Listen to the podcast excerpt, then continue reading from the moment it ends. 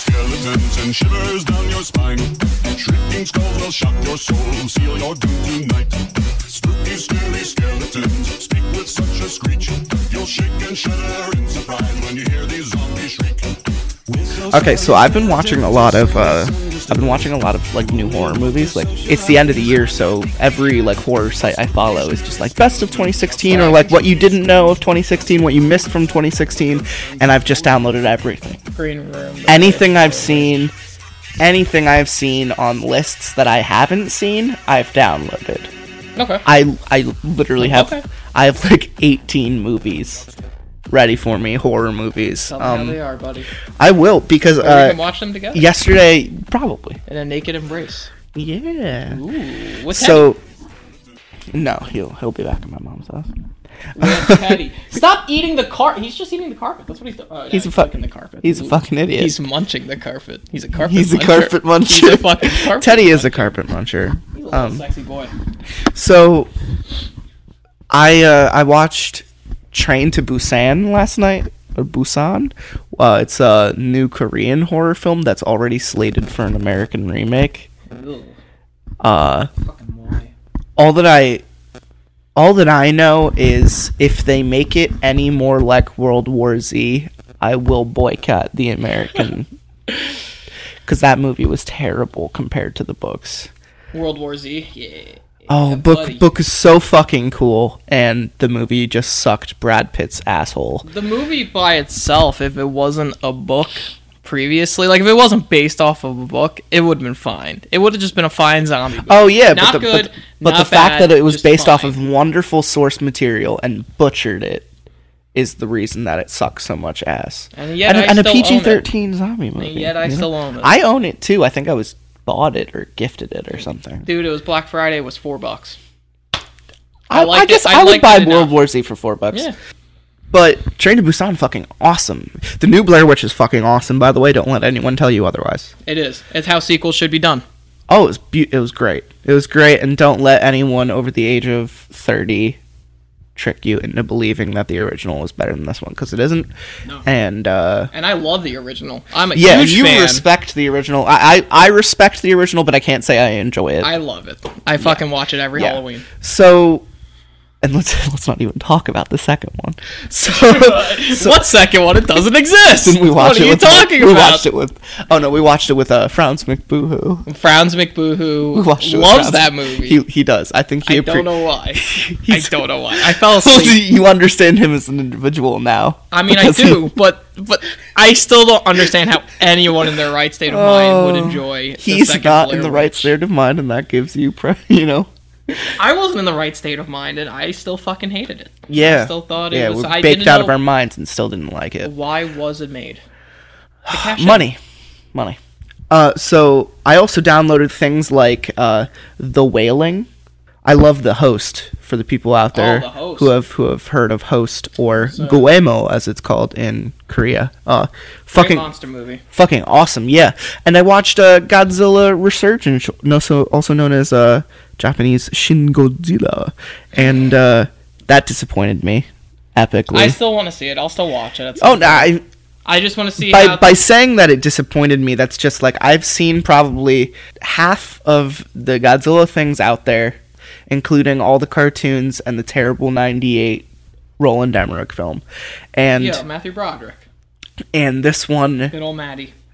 and Shin Godzilla tries to win win back Godzilla after how great and after how much everyone loved the 2014 legendary Godzilla, but ultimately it was just not that great. Um as as what I would consider an average to experienced Godzilla fan, I could say that it was good but not great. So yeah, awesome awesome horror movies coming out. Uh, I'll be you're my movie guy.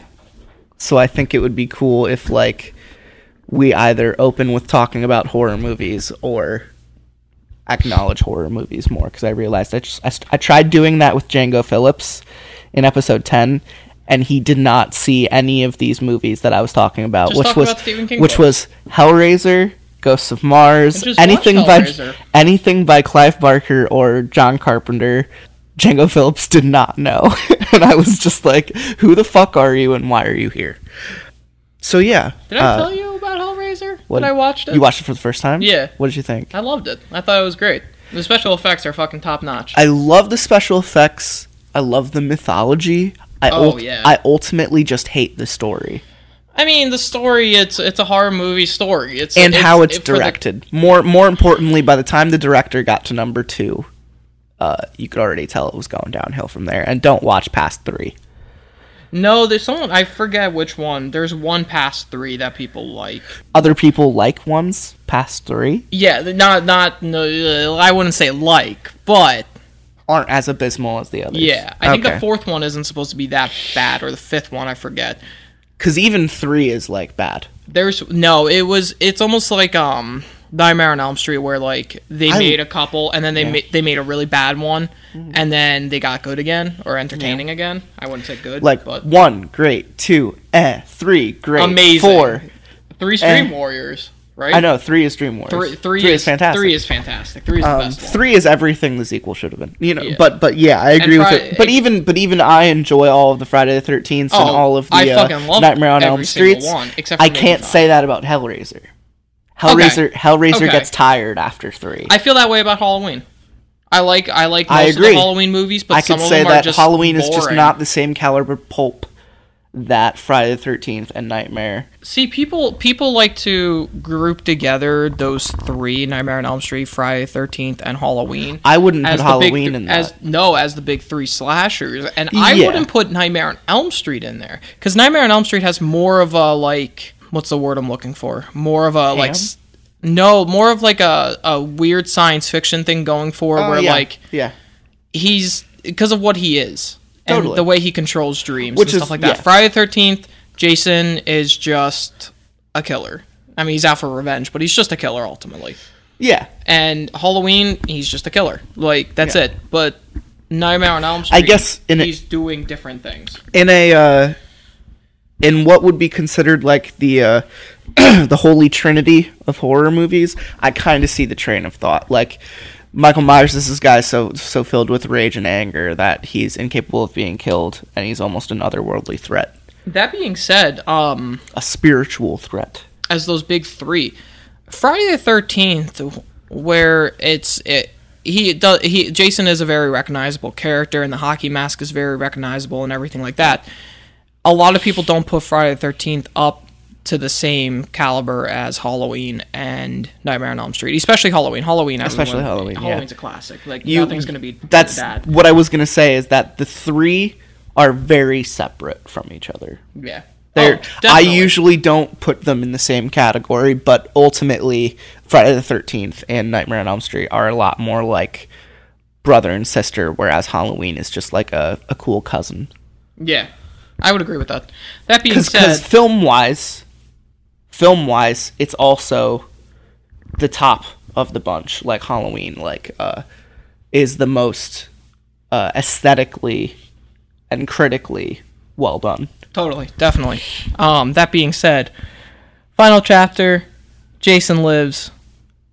Both of the, both of the best ones, and the, the hands down, and the first one. The first one's good too, but First one, not even Jason. You know. Yeah, That's no, that's I what's mean, so great about the first one. Yeah, Uh, and, and, and what He's makes the second one, yeah, Well, and what makes the second one so great is that it almost puts it almost sets up this idea that Jason is like a, a jinn, you know, like Mm-hmm. a like a vengeance driven demon, which is great.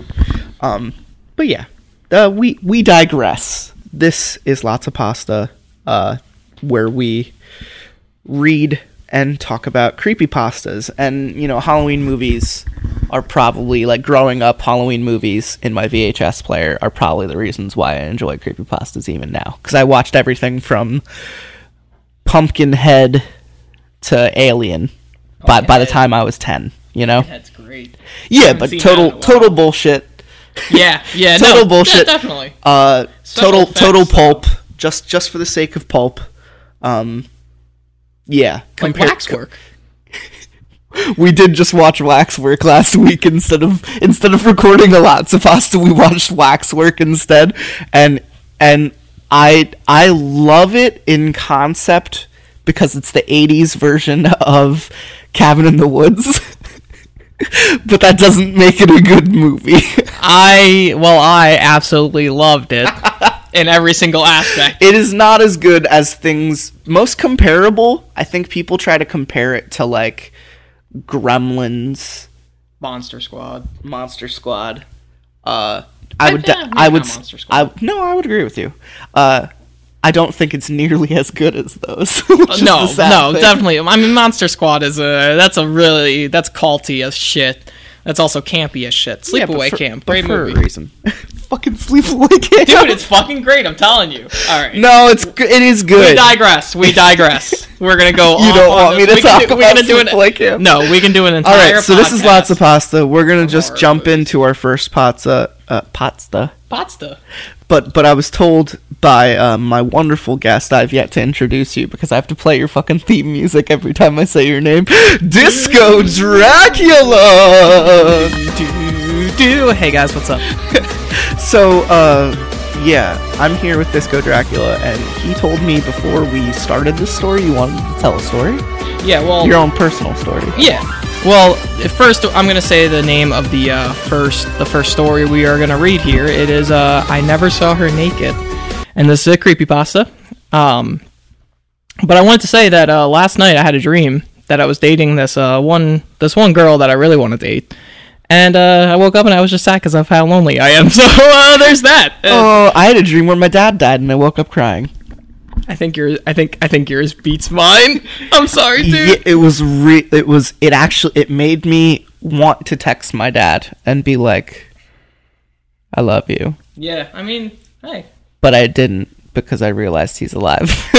I mean, I mean, regardless if your your dad or your mother are alive, um, if you want to text them "I love you," go for it. Do it every day. Do it as much as you can. my dad would just call me a there. fruit.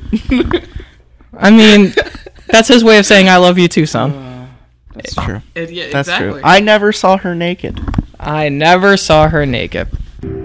I don't get naked in front of anyone. Sadie told me ever. Sadie. Sadie. Sadie. Sadie. I was just going off. Ah, I hit the mic. All I'm keeping I'm keeping that Sadie run first. Sadie. I don't get naked in front of anyone. Sadie told me ever. It was an odd thing to say on a first date. Sure, we had already discussed our jobs, families, and the movies we liked, but this seemed to come out of nowhere. I thought she was joking. You mean you're a never nude? I asked with a grin. What the fuck is a never nude? Are those Oh, you've never things? seen be- you've never seen Arrested Development, have you? no, I haven't. I asked with a grin. No, she said, chuckling. Oh, sorry. No. but I wanted to tell you up front, in case it's a deal breaker. I shrugged. Very few things are deal breakers when you've only met just met someone, especially an attractive someone. Besides, whatever her quirks, Sadie was also smart, sexy, and sweet. I already knew I wanted to see her again. You want to see her naked too. But you will never see her naked. Yeah, I got it. Thanks. You will never see her naked. What do you want from me? I know! Stop! So I did, many times. We dated, moved in together, and eventually got married. A perfectly normal relationship, except that Sadie really hadn't been joking about her quirk. In all that time, not once did I see her completely naked. She seemed fine with nudity while dressing or bathing, but only behind locked doors. She refused to explain, so her phobia mystified me. Almost anyone would have agreed that she was beautiful, and she claimed to have no embarrassing tattoos or traumatic stories of abuse. When we made love, my hands roamed everywhere beneath her clothes, but I couldn't feel any scars. In the end, I gave up asking about it and just accepted her as she was. Then she got pregnant. oh shit! Oh shit! If you never had a lover suddenly turn cold on you, I don't recommend it. Over nine long months, Sadie's sweetness, sweetness disappeared, as if everything had been an act. When her water broke and we went to the hospital, she even banished me from the delivery room. Yo, what, You a, are banished. yo, what a bitch! Who does Yeah, that? what a cunt. You know. Yeah, I mean, you've, if you- you've worked through all of that with her, taking care of her, and getting this baby into the world. Least you could do is watch her vagina be torn asunder. Ah, dude, vagina's got wrecked. Unless she has a cesarean. Yeah, that's true. I suppose that was a good thing, because when the baby came, I heard screams. Not the wailing of a newborn, but the frenzied shrieks of adults. By the time more hospital staff rushed in, Sadie's doctor and nurses were dead, having torn out their own eyes before slitting their throats or bashing their skulls against the floor. Holy shit, this got dark! And at the center of it all was Sadie, unconcerned by her bloody surroundings as she cradled our child in a sheet. Nobody else understood. Nobody else grasped what I grasped. Yeah, because everyone's fucking dead. Those people had seen my son, my newborn, naked son. In the days that followed, I felt even more unwelcome in my own home. Sadie would sit in a rocking chair, holding our strangely quiet child, and both of them would stare right through me. Then, not long ago, Sadie died in a fiery car accident. Oh my god. It was almost a relief, I'll admit, but being a single parent isn't easy. Alone with my son now, as silent stares grow colder every day. I keep my eyes tight shut whenever I bathe or change them, of course. Whatever he really is, I can only assume that it would drive me mad to see it. But it's almost as maddening not to know. I never saw her naked. They'll never see me. yeah, it is. It is my Ben Kingsley Mandarin impression. yeah, they ruined him. Yeah, they fucking killed that character. Fucking hate that. So, so the entire time you were reading that story and you were petting my dog, and he just looked at me with this with this face, and I had never figured out what it meant to be cucked un- until now, because he just looked at me like. You never pet me like this, and like I lay with him. I, he's my little spoon, and I sleep almost entirely naked. And it's just like I my hands fuck this dog. Let's not let's not go to that petting, extreme. petting wise. penet- you penetrate him with those but, hands? But the way he looked sitting on your lap as you just two handed him, he was just looking at me with this, just like, oh, you could scratch my head if you want, but it won't be nearly as good as the rest of this. Oh, I like your dog's voice that you get. it's like an old him. Jewish woman. It's great because it's nothing like him. It's nothing. He is a child. Teddy, as I as as Teddy's voice in my head is Butters from South Park, which is Lou Lou Lou. Got something in my pocket. Lou Lou You Lou. do do that you voice and Snapchats and shit with him. I know he's It's fucking great. hilarious. He's a he's a little Yorkie poo, and uh, he's a fucking idiot, and I love him. He's a great dog. Uh, I'm gonna read the next story. I'm gonna try to go through it quick. I heard really good things about this one, and I wasn't sure I wanted to read it until I saw it just now. Um, I read on in episode nine. I read another story by this guy, uh, which is really great. So I'm really excited. This is going to be the, s- the second story I've heard of this person. It's something strange with two A's. Um, they started off on Tumblr and they moved to Reddit No Sleep, and I believe this story uh, gained a lot of popularity and, and might have won or placed in a 2015 or 2016 Reddit No Sleep contest. I think I do remember seeing this actually. I didn't read it, so I don't know what's coming, but I do remember. I think But I remember seeing very- it. The name is very specific. exactly. Yeah. I just heard my name broadcast on a numbers station, which is an interesting title enough as it is to. It, I, I believe the story I read with Terry the Tickler was my daughter died on her sixth birthday, and a man just handed me photos of her seventh. And it was a very interesting story, but we we made fun of it pretty much the entire time. I mean, it happens.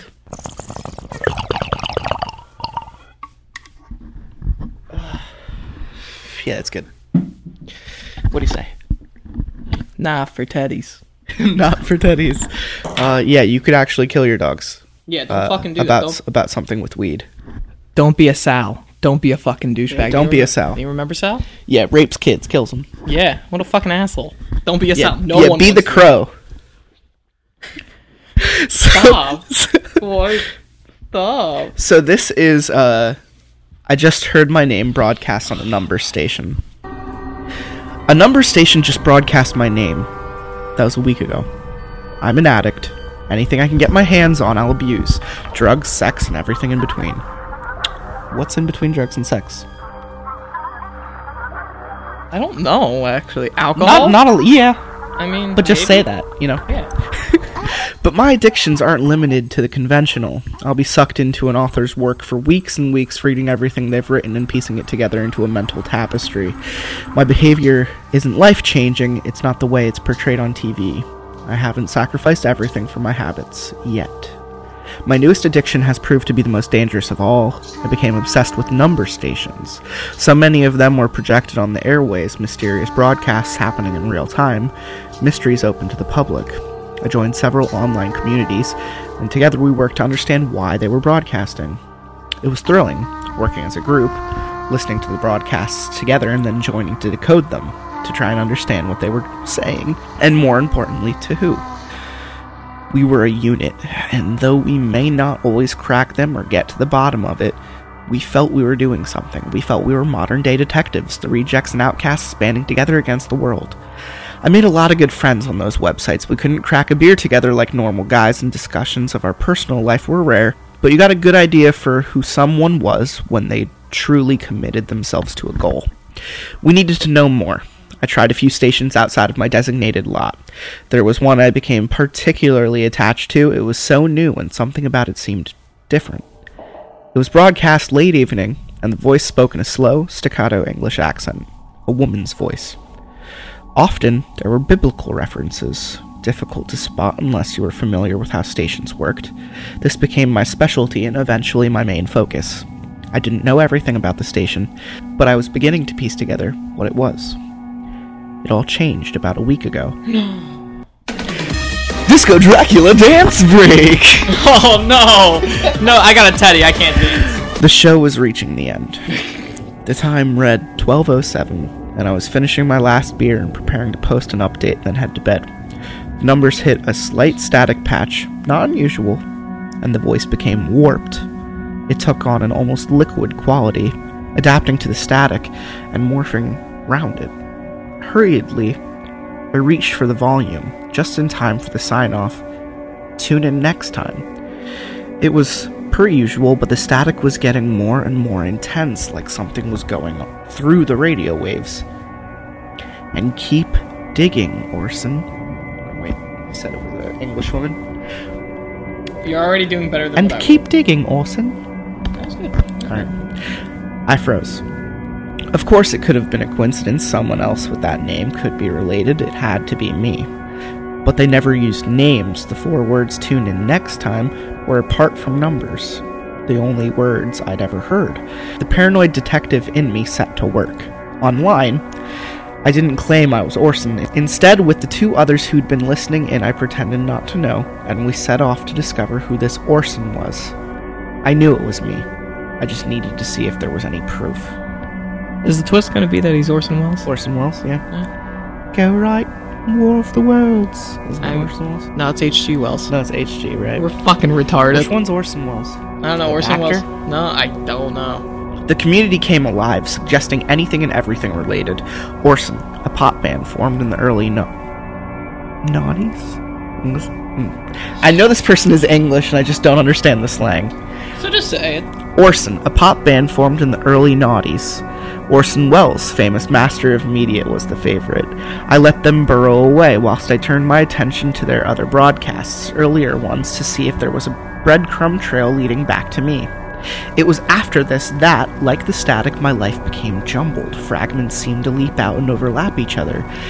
I wasn't in a trance, but very occasionally I would come to with no real idea of where I was or what I was doing. Instead, I could just hear the low buzz of static. Oh, it's the dude. Yeah. It's the dude from uh, Citizen Kane. Several events from the week after the broadcast leap out at me. The first may have seemed inauspicious, a weird moment that goes forgotten, like the stub of a ticket in a coat pocket, but it stuck out to me. I was at the supermarket in between the sterile white aisles, quietly reading the names of various pastas under my breath to find one that I was looking for when a tall woman came up to me. Creepy pasta! That's what he was looking for, and that's what he found. That's what he got. Orson? I frowned slightly, about to reply when she interjected. It is Orson. We met, I think, at. She continued in a slightly robotic manner as I held my side of the conversation. I had no idea who she was, but I didn't want to offend her, and so lied where lying was due and tried to be as vague as possible. The conversation was odd, and her questions became more and more probing until I tried to leave. She let me go and walked with a stilted gait towards the exit. As she left, she turned and waved. 127! Orson, 127! Whilst puzzling over the odd farewell, I realized she hadn't bought anything. In fact, she never had anything to begin with. When I try to remember her, all I can recall is a dark silhouette, and in my mind's eye, she stands behind me, although I'm sure we spoke face to face. That night, while still confused after the day's events, I tuned into the station. It ended the same way again, mentioning my name. Keep digging, Orson. Followed by a beep, which usually preceded numbers. 127. It beeped again, and the station shut off for the night. I had my proof now, but still pretended online that I had no idea, and helped with the witch hunt for the relation between 127, Orson, and the broadcast. I would probably be like killing myself at this point. Like, there's too much creepy shit going on for me. I would be having a mental breakdown. I would probably call you and try to explain. You'd be like, Help me! you'd be like, Disco Dracula, you just The, gotta uh, calm down. Disco Dracula! Just come over and uh, read some creepy pasta with me, and everything will be okay. And I'd be like, "Fuck you, I'm scared." the thing the thing that I'm picking up about this specific story is that because of this addict's behavior, they've probably lost or estranged themselves from everyone with no one really to rely on. oh, that's true. Okay, good point. Continue. The number 127 occurred more and more often, small coincidences like frozen frames in a movie. The number of a local bus, my number in the queue, the price of a tiny lighter, $1.27. I kept seeing the woman, too, always just before I'd see the number. She'd wave to me from the seat of her car as the bus followed, or smile at me through the glass window of an off license. The slightly yellowed teeth, the only feature I can clearly recall. Because she was English. Because she was English, yeah, and they don't fucking Austin Powers. Of course, I have to mention here that I know it must seem like I was losing the plot, and to anyone else, I'm sure that this would have sent them mad or confirmed their madness, but to me, it was like mainlining my addiction. It was the difference between cut and pure, between a child's kiss and sex, between dreaming and living. It fueled me. I was now a part of the mystery. I was the star, the missing piece in the puzzle. I'd be spending countless hours poring over it. For an addict like me, this was it. I began to neglect my other duties. The numbers in my life and on the station were like moments of clarity in between doses of static. On Wednesday, a man called and asked if I was Orson. Precisely two hours and seven minutes later, he called back and asked the same question, but this time lingering at the end instead of hanging up. Listening to me breathe with no breath of his own. I relied on the community less and less, instead, scrawling in a notebook. All else was just white noise. On Friday, I came into town to buy myself a new notebook. She was already inside the bookshop when I entered. She used my name and told me to stop. She took the notebook from me and calmly placed it back on the shelf. The Dark Woman. That was what I started calling her, for I could never remember the color of her skin or any defining features, only the silhouette and those yellow teeth. It became a game. Now we would try and spot her, and she became more and more daring with when she would reappear. At 1.27 in the morning, whilst in the kitchen, to make myself another cup of coffee, she briefly hovered in the kitchen window, smiling. I looked up, and after staring at her for a few seconds, she slunk away. Oh, She was a shadow. I became convinced that the voice in the station was her. It had to be her. I've been on to something, and she was sent to stop me. But I won't stop. Can't won't stop. Charlie, make the booty drop. God damn it. Yes. She can rattle my windows all she likes, but I won't stop. She knows I watch her at night slowly creep through my garden, but I won't stop. In my rare visits to the online community, stop licking my jeans! Dude, sorry, I can't help it. He just licks my jeans, man. Dude, he's been licking my hand this entire time. It's a weird fucking. Now- now he's onto your He's licking my fucking jeans. Move my hand up. There you go. My jeans! In my rare visits to the online community, I noticed that they too had begun to see her. Anyone who listened to the station and investigated would occasionally post about their memory slipping, and a woman appearing before they'd seen the number 127. The reports of the woman are the same. One can never remember her clearly, only her silhouette, and she only appears in brief moments. A smiling face in the throng of people on a crowded street, an extra in an old TV show, a smile at the window. Saturday's broadcast was faster. The numbers came quicker, and the standard "Keep digging, Orson," followed by the number 127, was spoken as if the speaker wanted to get the words out of their mouth and into the world. It's Sunday, and she's everywhere now. I think something big will happen tonight when the broadcast airs. It's all coming together. My theories are slowly being proven. The numbers, my name, the static. They're saying online that if anyone is listening, they should get out. There's only a few of us now, but I need my fix. I need to complete the puzzle. They can warn me all they want, I'll be listening, even to the static. I, I kind of rushed into that ending because it goes into an excerpt from Wikipedia on Shakespeare's Sonnet 127. Sonnet 127 of Shakespeare's Sonnets 1609 is the first of the Dark Lady sequence, Sonnets 127 through 152. Called so because the poems make it clear that the speaker's mistress has black hair and eyes and dark skin. In this poem, the speaker finds himself attracted to a woman who is not beautiful in the conventional sense, and explains it by declaring that because of cosmetics, one can no longer discern between true and false beauties, so that the true beauties have been denigrated and out of favor. So it wasn't a spooky ghost la- lady. It was just a regular lady that everyone was fucking seeing that he was attracted to, but people didn't know. Other people didn't find attractive. Is that what that just fucking said to me? Guys, that's not I what think that story they're is. I think they're just implying that he was attracted to the thought of the this- dark lady. yeah, the dark that woman. that the dark lady became his addiction, but more so that this English kid read too much Shakespeare as a kid and couldn't get their dick hard enough to get out of it. You feel me? Yeah, I do. So I want to I want to say uh, on the on this next story, uh, this one's funny. Um, I'm gonna keep getting them from this source because it, I, I figured they had more like really short ones. Um, this one's called "I Will Never Wear a Condom Again," and I want to say this bears an extreme likeness to a very popular Chuck Palahniuk short story, and uh, and something that happened to a friend of mine at uh, at a sleepaway camp This that, isn't. that I went to. This isn't a. This isn't guts, is it? Is that Yeah. the one you're fucking basing it on? Oh no. Yeah, this one's a lot like Guts. Oh no, I get cringy during guts. It's not as bad as Guts, oh, but it's but it's it has a good punch though. I it has, hate you. No, no, no. It has a good line at the end that you're gonna you're gonna appreciate this. Okay. Because I read I read through this entire thing and I was just like, oh yeah, Disco Dracula needs to read this baby. Oh boy. So this is. I will never wear a condom again. It's it's all of our dreams. Yeah, I mean, yeah, basically, yeah. You, I will never wear a condom again. Sources: unsettling stories from Facebook. Yeah, from Facebook. I'm assuming I- that's what the FB means. fuck book. I mean, you can call it Fuck that too. butts. That's that's one of those ads on the porn sites. Show of hands.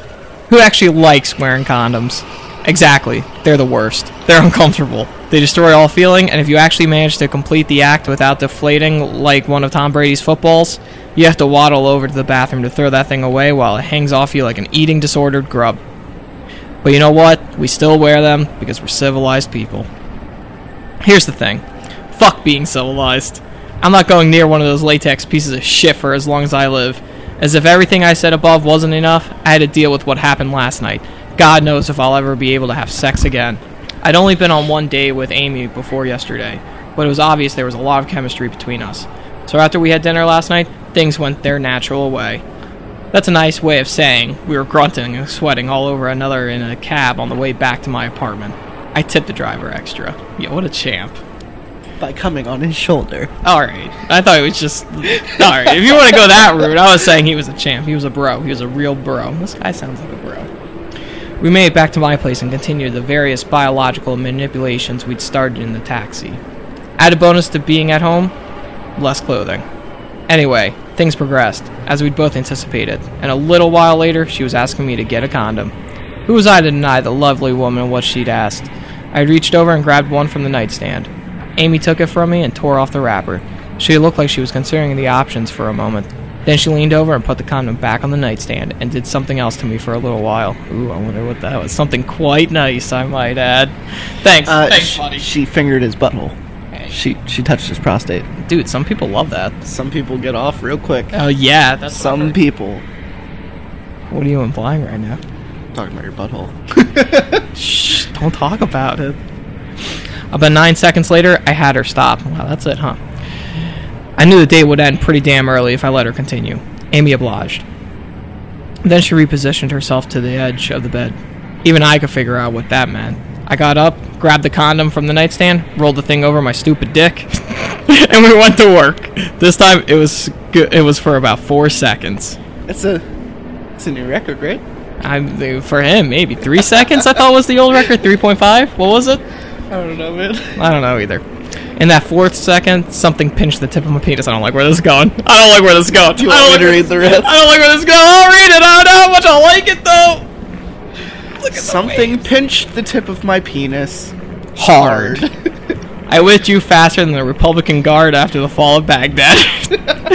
I like the way this guy writes. yeah, I really do too. It's great. I yelped as I pulled it out. I heard Amy mutter, "Oh my fucking god, really?" I wasn't particularly concerned with her annoyance, though. There was an immensely sharp pain directly at the entrance of my urethra. Fuck, I hate this. Something hard was in, hidden inside the condom. No pun intended. And I realized, with growing horror, it was moving. My yelps turned into a su- uh, I don't like this. My yelps turned into a sustained shriek as I peeled the condom off while pinching the tip and feeling something wriggling around under my fingertips. Whatever I was pinching crunched. Be- oh fuck! I don't like this. Holy shit! All right, all right. Deep breaths, deep breath, Disco Dracula. Do you, need Deep to take, do, do you need to take a hit? We can take a dance break. Uh, dance break. Disco Dracula dance break. I don't think this is gonna help.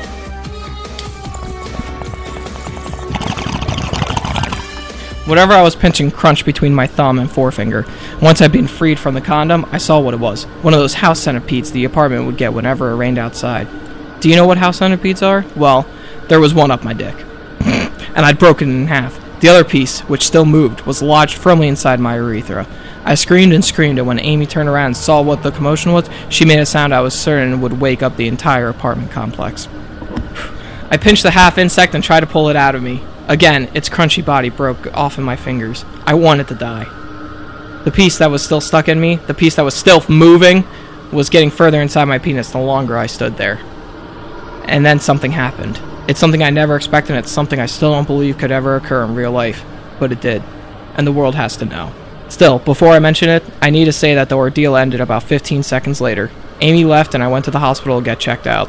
The nurses laughed, and the doctors looked disapprovingly at the nurses before turning around and shaking with laughter themselves. Fucking cunts. Yeah, right? I have a fucking bug in my dick that could fucking kill my entire genital system. Stop fucking laughing at me, you assholes. I was given a clean bill of health and told to make sure nothing crawls in my, into my condom the next time I have sex. It was nice of them to get their medical opinion. The part I left out, though, was when Amy demonstrated the true nature of her character. Even though I never expect to see her again, I will be forever in love with that woman. It's because in a time of great stress, and a time when a man is suffering and there's only the act of a great person that can save him, someone will step up and do what needs to be done. Amy was that person last night. In the throes of my misery and pain as I flailed with terror and confusion to get the remaining fraction of the centipede out of my dick, Amy put her hands on my shoulder. She stared at me. The light of diners, drive ins, and dives from the television casting an angelic glow on her dark skin. Then she uttered words that will both haunt and enrich my memories for the remaining years of my life. Stop moving around so much. She let out a long sigh of object, resignation. I can probably suck it out. So, so she she she sucked the centipede out of She his dick? tried, because remember, I just want to remind you 15 seconds later, I ended up going to the hospital. Oh, okay. I was gonna say he went to the hospital anyways because there was a But fucking centipede. they're implying that for 15 seconds, She, this girl tried sucking a centipede, out, of this his dude, dude's dick. dick. Oh my god, that was that was bad. Um, it wasn't as bad as guts by any Was means. Was not as bad as Guts. Guts makes me fucking shiver. I, I will I will not, never read that that story again. Um, bugs in your dick probably does not feel good. No, which is why I had to talk. I have to tell this story after after reading that. I have oh to, no! I have to tell my story. oh, no! I forgot about your story. Yeah, and then we'll get into some troll pasta to end it. oh no! Uh, so I went to a church camp for I don't like the story already. three. Yeah, I know. Don't get. My family has never been religious, but it was a sleepaway camp with hot Christian chicks. Hey. Hey. I think it did, I think it did you good. I think it did you good, chance. I think it did me good too because I ended up fucking two of those girls on two separate occasions. listen, listen. No one likes someone who brags. Years later, though. Still had sex. Yeah, totally. but like, I had met these girls when I was like ten or like twelve. That's the best time. So yeah, so between between those like four years, the last year I went. So there's this there's this kid named fucking Kurt, and let me let me remind you that the pretense of this story is uh, church camp with like twelve year olds, or twelve to like fourteen, and all the camp counselors were smoking weed. It was like wet hot American summer, and and they were just hilarious and stupid. All the camp counselors, but uh, we did stupid shit like sneak out at night and you know go over to the girls and do ridiculous games and make out and do stupid shit. like who's in my mouth? Like, who, like who's in my mouth? and uh, there had come a point where the guys and girls were going to play separate games of Truth or Dare, and the reason the girls wouldn't play with the guys is because they were more concerned about gossip and bullshit and you know girls' truth all the time. And guys just wanted to see w- how they could one up each other with stupid dares or getting them to say something dumb to the girls or do something dumb to the girls, and uh, just very stereotypical behavior. And um, I swear to fucking God, uh, a kid named Devin dared Kurt to stick a toothpick in his dick. Kurt I don't like this. Kurt turns around. Stop! Stop! I can't do it. I can't do it. Stop! I'm gonna plug He, my ears. he sticks. I'm gonna my he ears. sticks a toothpick in his dick, in his soft, flabby fucking cock, and when he turns around to show, I to show, I believe Devin, he goes, "Oops," and it breaks. Ah! Ah! I covered my ears at the wrong part. And uh, Oh! Whoa! and he immediately freaked the fuck out. Not that it hurt, he said, but just, you know, that's just not right. And uh, we had to end up telling my, because Kurt was in my fucking cabin, we ended up having to tell Hugh, our camp counselor, uh, fucking pothead Hugh, what happened. And Hugh at first laughed because I think, like you, he had heard some kind of bullshit story about it, uh, or or rumors of it happening, and he thought we were lying. And Get And on with it. when we when we showed Hugh, he he figured it out. And Kurt uh, promptly left for the emergency room, and we did not see him again for the entire two week. End of story. Yeah. Is it? Yeah, Is it? Can I come back? yeah, you could. Is come it? Go, back. is it safe? Yeah, it's done. Uh, Oh, but yeah, God. that that story I tell that story a lot just because uh, Kurt's a fucking idiot, and people should not go sticking toothpicks into their dick holes. Ah! So we're gonna just dive into troll pasta now to finish off this episode. I hope you've enjoyed all the stories thus far. What do you think? What do I think about what the stories? all the so stories far? we've told so far. Um, I liked mine. Fucking um, the fucking I will never wear a condom. Yeah, Again. we'll never wear a condom. Um, yeah, I fucking wouldn't either after that experience. I probably wouldn't have sex again after that For a while, experience. at least. Yeah. Uh, we're gonna hop into some troll pasta. I'm gonna start with this short one called "The Business of Death." There was a young man whose name is not so important, but let's call him Jacob for now. Near the prime of his life, he moved to a small community in the countryside of a nation whose title is not so important. He was bright and ambitious then and had grand plans of working up to the po- position of local mayor or head of law enforcement, perhaps. It was on a new spring day when the winds carried in a warm breeze and dandelion seeds when he sat upon a time worn black bench with entrancing wrought iron flora adorning the sides. It was in that same town, square bench, uh, that a hunched, wrinkled man took seat next to him. Adjusting the thinly lined spectacles sitting upon the bridge of his crooked nose, the man gave a low chuckle and said, It's an art form, really. Jacob pitched up his head slightly to this to the left, and as peculiar as the old man's statement was, he wondered, What is?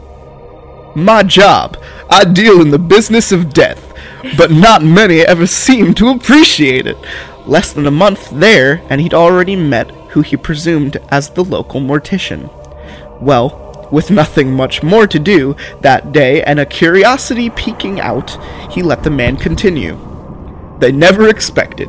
When I come around and cut them away from the very lives they'd grown into for so long, at first I was a true novice, just twisting off their heads with my bare hands. But as time went by, I collected an impressive set of tools to cut them with. Literally. The young man's eyes flared open as the old man gave an empty yet grim smile towards the green plots surrounding the town hall. Leaning towards the suddenly uncomfortable Jacob, as if telling a secret, he went on, I'll tell you, th- I'll let you in on this, and I promise I'm not bragging, but I'm the best in town. I even have some of the most gorgeous specimens as well. Ask anyone. If you convince Mr. Roberts, the coroner around these parts, to let you in his home for a cup of tea or two and a nice conversation, the rigid fool might just show you his accumulation of them. Some he's picked out himself, others I've had the honor of putting into their very cases. There was an unsteady silence as he stopped to catch his breath, and Jacob considering running to the police station. The old man interrupted the pause himself, however, when he pointed a bent finger towards a not so far out empty field. Empty all but for a schoolhouse which, at the same moment, was letting out children of all shapes and sizes, marked also by the brass bell ringing about it in a nearby tower. Would you look at them over there? My God, aren't they some true beauties? If I could, I'd take one of them home right now, if it weren't for that uptight principal and his damned territorial issues. But then the missus wouldn't be so fond of it either. Not without her consent, at least. Oh, if I just could, though, I would give them a new home and the love and caring they deserve. He gave a heavy sigh and twiddled around with some buttons on his pocket, muttering, I'm afraid I'm getting too old for this, though. I wouldn't be surprised if I broke my back the next time I'm out. What with all the digging and chopping and waiting for them to grow up. Jacob, however frightened he was, just needed some sort of reassurance before running off to report the ridiculous sounding crimes of a seemingly weak old man, so with a nervous laugh he asked a question he was expecting to very much regret. What exactly is your job, sir? Why, but a lowly florist, of course. What else would he be? What What else would he be? A child murderer! Or just a regular murderer, murderer who also murders children. That's true. He, he has no preference, no age preference. Old people, young That's the people, business of death. People, dogs, cats, birds, fucking anyone. Gays, straights, bisexuals, Jews! Jews, Jews, Buddhists, So, I, I like, uh, I, I took The Business of Death. Uh, funny. I liked it, by the way. It was great. It was good.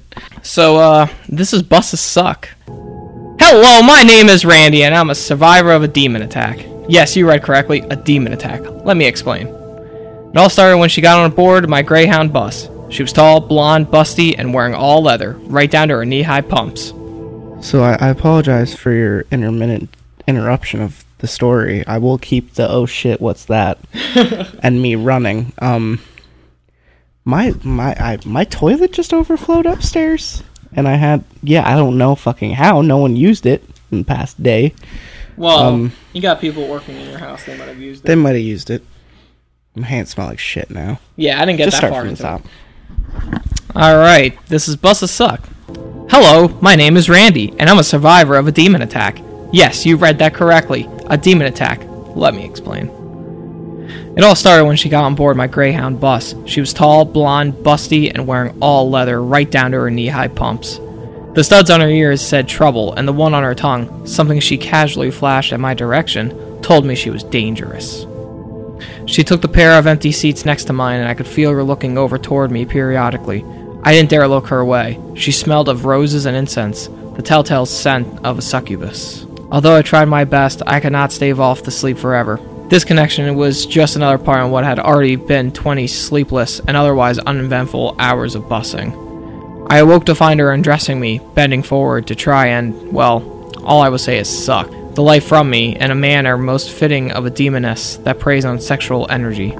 Like I said, I'm a survivor of a demon attack. I won't go into detail as to how I managed to escape that encounter with my life, but I will say this. Never before have I been so glad to have had to pee. Because because he was having sex with a succubus and he was like, oh, I gotta pee. Or it was just a hooker that Oh, tried I- blowing him and he pissed on her. I don't, I don't, I didn't get that. I didn't get that vibe from it. It's a crazy dude. All right, we're going there. yeah, some people are into that. Yeah. Golden showers. Golden showers. People are into some weird shit. I don't understand. Oh. All right, I'm gonna read this last story here, titled "Last Words," which Very- are the which are the fitting last words say of this Lots of. Pasta Yeah, episode. very, very fitting. Last summer, my brother and his friends went exploring a cave about three miles east of my house. There was a cave in, and when the rocks were cleared, photographs and a video camera were discovered. The photographs were generic pools of water, pictures of friends walking, cool rock formations. But soon, the pictures got much darker and blurrier, as if whoever took them was nervous or shaking. The lack of light was said to be because they were far down in the cave, but it was probably the cave in.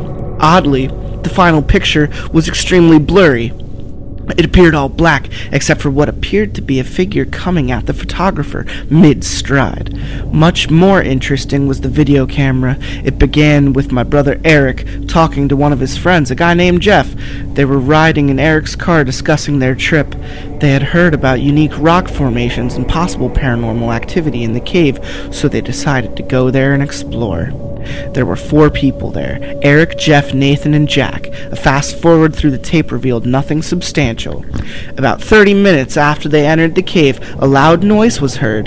The camera spun around just in time to see the last shred of sunlight vanish through tiny pinhole sized rays of light peeking through the mound of rocks that had trapped them. They continued making their way down. They exchanged conversation to keep their nerves down, trying to repair their shattered nerves. The tape grows darker and darker as they descend into the cave until everything is pitch black around them. Their only source of light was their camera and the few matches they had left. Suddenly, when they had wandered until about 9 p.m., the camera jerked down, stopping on a blurry shot of a rock. What happened? Oh god, I just fell into some pit. There was a s- slight illumination at the edge of the screen, no doubt a match. The rocks shifted and the camera was picked up by Nathan. He panned down, revealing his bloody legs. Eric then said, I can't see the bottom of the pit. Man, I wish we at least had a candle. The camera was sat down, and the sounds of Nathan trying to climb out was heard. Jack, can you hand me some more matches? said Eric. Fast footsteps were suddenly heard, and then the sound of a struggle. The final sounds were of my brother and his friends' distant screams, then more footsteps. A grayish white thing. Bless you. Bless you. A grayish white thing was seen crawling down the wall of the pit, but it was too blurry to distinguish. In less than a second, the lens cracked, static covered the screen, and then it ended. My brother's last words were, Man, I wish we at least had a candle. Jack, can you hand me some more matches? It seems to be cliche that, that arbitrary statements were often a person's last statement. At least, I believe those were his last words. He may have screamed something as he was dragged away by God knows what. I'm not sure what happened. Oh shit. Story just stops right there. I'm not sure what happened. I'm sure he meant to say happened. But, uh, Probably but not sto- happy. But I'm the not sure story. what happy. I'm not sure what happy. I'm not sure what happiness is. yeah, it's the start. He started his pop career then. Yeah. To be the next. What's that bitch you listen to? Carly Rae Jepsen? Do you Carly just, you Rae fucking call her a bitch? She is perfect. You stop She's a it. perfect cinnamon roll, too perfect for this world. She did say weed brownies were underrated. They are. We need So- more of them in this world. Yeah. So that was lots of pasta with Disco Dracula, uh, featuring my dog Teddy and a flooded basement and the smell of shit. It's been fun. It's been a ac- active evening. You know what? I like adventures. This was an adventure. It was. Any any closing statements, stories? Don't be a Sal. Don't be a Sal. Disco Dracula taking us out. Do do do do do.